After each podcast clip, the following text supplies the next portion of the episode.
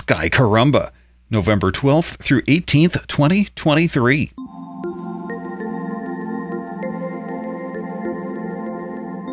We have a new moon this week. It will still be approaching first quarter phase when the Leonid meteor shower peaks around the end of the week. So it won't even be in the morning sky when Leo and the shower's radiant point are high. Nice, easy viewing for those meteors. Saturn's high in the eastern half of the sky, approaching the meridian as darkness begins. For northern hemisphere sky watchers, this means looking southeast. From low southern latitudes, the planet will pass overhead, so it's high in the east. And from farther south, the planet will be to the northeast at dusk. Jupiter is bright in the east in the evening, and it's still staying up almost all night, tracking across the sky. It was at opposition earlier this month.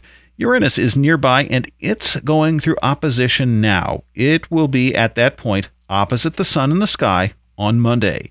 It's 18.6 astronomical units from us. The planet is a bluish green dot, just slightly brighter than the dimmest things the average human naked eye can see. A telescope or binoculars will help a lot, so will a dark sky. And with that new moon this week, moonlight won't interfere.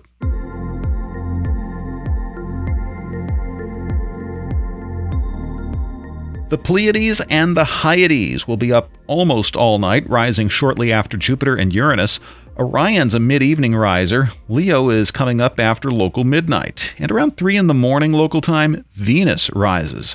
The planet passed by the star Zavijava last week. Now it's going by Zaniah. Watch the close pass Sunday and Monday morning. They'll be as close as 0.1 degree apart at about 2 hours universal time on Monday. Eastern Europe, Eastern Africa, and Southwest Asia will get the best view.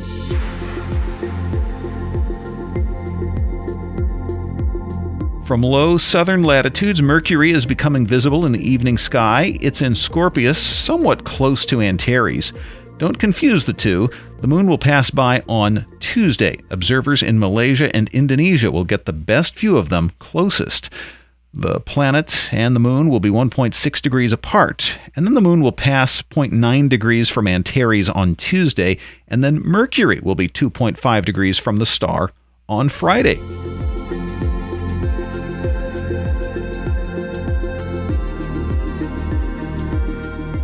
Mars is in solar conjunction on Saturday, so we don't get to see it. Someone recently asked me why the planets and moon always seem to be passing by the same stars. Jupiter is never near Polaris. The moon never passes in front of Vega. Well, the answer goes back billions of years. As everything that became the planets, their moons, asteroids and dust swirled around the sun or what became the sun, they mostly settled into orbits in planes not at great angles from each other. So when we look out at the sky, see those objects, and chart their movements, we find their paths don't stray too far from each other. They stay near a path we call the ecliptic.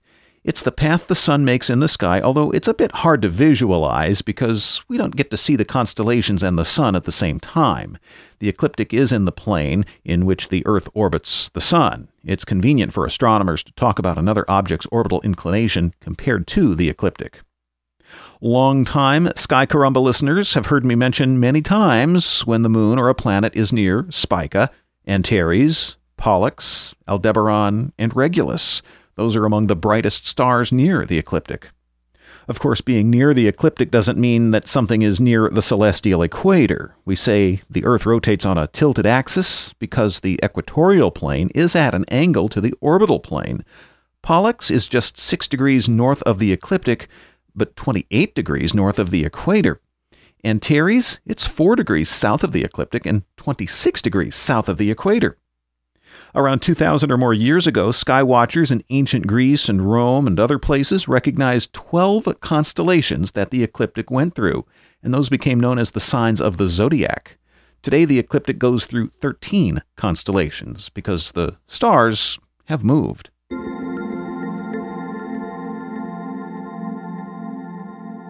Sky Caramba